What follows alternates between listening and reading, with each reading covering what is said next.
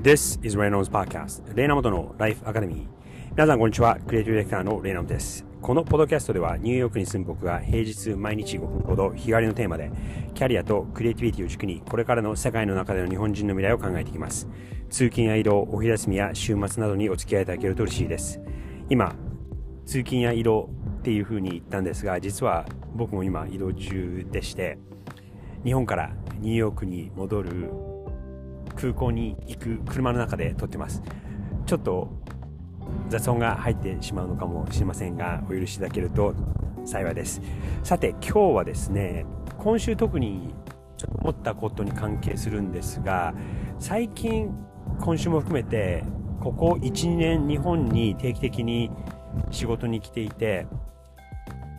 お子さんを持たれている方で子供たちを海外に出そうっていうふうに思っている方そして仕事の上でも海外で挑戦してみようっていうふうに思っている方が、まあ、肌感ではあるんですがすごく増えているように感じるんですね。子供で言うと中学生から高校生ぐらいのお子さんを持たれている方たちに話をすると少なくともそのサマースクールそしてえー、留学させるっていうことを考えている人だったりとか、あとこの間、そうですね、あの、高校生を持っているお持ちの方にお会いして、で、その方が、その、えー、高校生2年生のお子さんがいるそうなんですけども、クラスのその3、40人ぐらいのうちの3、4人が海外に2年生、高校2年生の時に行ってるっていうふうにおっしゃっていたんですね。で、それって、5年とか10年前はなかった、聞かなかったように思うんです。また、もうちょっとその、社会人とか、働いてる人たちのことで言うと、数ヶ月前、サンフランシスコでイベントに出たんですが、そこに日本の企業が、え、参加をしていまして、で、日本人の方が観客にいらっしゃったんですね。で、話してみると、20歳そうですね、大学を卒業して、例えば大学院になったりとか、社会人になって、えー、初めての職、もしくは、えー、転職して2回目の仕事とかの人だったりとか、あと40歳を超えてる人だったりとかで、結構その幅の広い年齢層の人たちで、アメリカで仕事に挑戦をしている、起業をしているっていう人たちが、に4、5人お会いしたのは結構意外でした。なので、まあこれはあの今細かい統計はないんですけどもそういうふうにここ数年海外でチャレンジをしようという人たちが増えてきてるんじゃないかなと思います。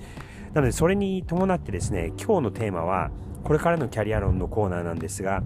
海外で働く上で英語以外に大事な4つの力。海外で働く上で英語以外に大事な4つの力ということについて話してみたいと思います。もちろんその英語でコミュニケーションができる、喋るってことは、やっぱりその最低限必要になって欠かせない力とだとは思うので、それはあある程度できるという前提なんですけども、でもそれだけではやっぱり通用しないんですよね。海外で挑戦して勝っていくためには以下の4つの力が必要になるかと思います。まず1つは伝える力。この伝える力というのは前のエピソードでも一回ストーリーテリングということが今後いかに大事になるかっていうことについて話したんですが、なんか日本で僕もその教育を受けて、えー、そしてアメリカに社会人になって、そしてまた日本に戻りながら、こう定期的に戻りながら仕事をしていると、日本の教育、そして日本の企業の文化で、えー、その伝えるということが情報を渡すっていうことに、と一緒に見られている感じがするんです。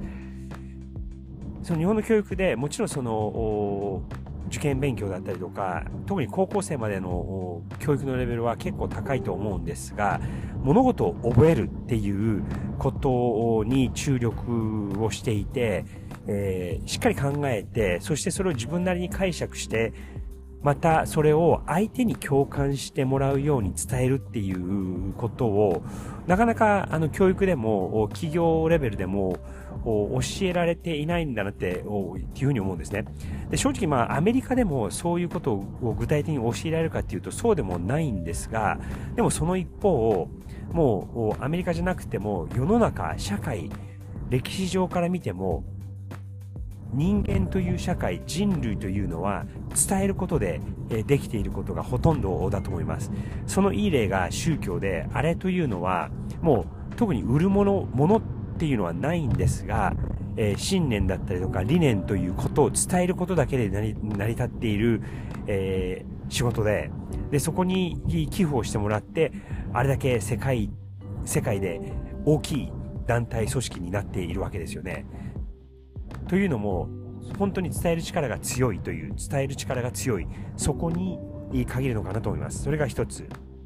二つ目にちょっとここにつながるんですが、交渉力。これは、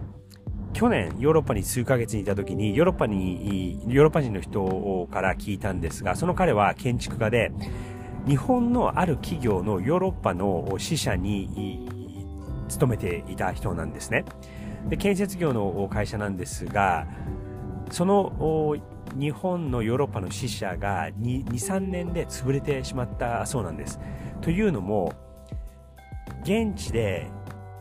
ある契約、大きい、もう何億もする契約を結んだはいいものの、もう交渉で圧倒的に負けてしまって、で、仕事を進めていてもどんどんどんどん交渉で値切られて、え、そしてなかなかお金を払ってくれないとかそういう状況になって交渉力で圧倒的に負けてしまって大赤字になり23年でもう会社がの経営が回らなくなってしまって閉鎖する、まあ、倒産ですよね。することを強いられたっていうふうに言ってたんですがその彼はもう日本人がいい人すぎるっていう風に、まあ褒め言葉でもあったんですが、気をつけた方がいいよっていうことを、まあ半分警告的なことで、え伝えてくれたんです。でそれっていうのもやっぱりその交渉するっていうところを、が、あ日本人は全体的に見ると弱いんじゃないかなっていうのは、特に海外にいて思思いまして、特にまあニューヨークみたいなすごくアグレッシブなところにいると、いろんな人種の人がいて、いろんな価値観があって、いろんな意見があって、もう本当に自分の推しが強くないと、自分の交渉力がないと生き残れていけない社会ではあるので、まあ、自然に揉まれて自然にそういう力がつくのかなと思うんですがこれというのはやっぱりグローバル海外で仕事をする上でえ非常に強い武器になるかなと思います。それが2つ目。3つ目は分析力。これはデジタルの時代である今だからこその力かとは思うんですが、というか、まあ、昔も分析力っていうのは必要だったかもしれないんですが、それ以上にえ今この世の中がずっとつながっていて、えでいろんなデータが瞬時に見えてそしてそれを分析して向上していくっていうことが可能な時代それをいかに効率的にやっていけるかそして、え常にその分析をしながら向上していくかっていうことが今まで以上に大切かなと思いますこの分析力これは20年前まではそんなに重要視されていなかったかもしれませんが今これはどんな人でも求められる力なんではないかなと思いますそして最後にこれはですね、力というか素質と言った方がいいかもしれないんですが、根拠のない自信。根拠のない自信。僕が高校生の時にインターナショナルスクールに留学をして思ったのが、最初に思ったのが、アメリカ人ってもう本当根拠のない自信があるなって思ったんですね。アメリカ人じゃなくても、ヨーロッパの人でも自分の国に誇りを持っていて、自分の街が大好きだっていう人がいたんですが、特にその時気づいたのが、アメリカ人の人は、アメリカが一番の国っていうだけの自信ではなく、自分の育った街が世界一っていうことを、どの人も言っていました。どんな都会でも、そしてどんな田舎でも、もう本当に自分の街が世界一他の国とか他の街に行ったこともない、日本に行ったこともない、旅行もそこまでしたこともないのに、もう自分の住んでいるところが、住んでいたところが世界一という、もう本当根拠のない自信を持っていたことに感心したのと、あと正直驚いてちょ、ちょっと呆れたところもあったんですが、でも、海外に長く住んでいて、そしてアメリカをに住んでいて、まあ大統領も、例えばもうトランプのような人も、もう本当根拠のない自信と、あとさっき言った、えー、伝える力、と交渉力、それだけで、えー、あそこまでのし上がってるっていうところはあるので、この根拠のない自信、まあ言い換えると自己肯定感ということになるかもしれないんですが、それって意外と大事なことで、そして意外と強い、あ強い力になるんじゃないかなと思います。まとめますと、これから海外で働く上で英語以外に大事な4つの力、伝える力、交渉する力、分析をする力、そして根拠のない自信。この4つを意識してえみると、今のご自分だけではなく、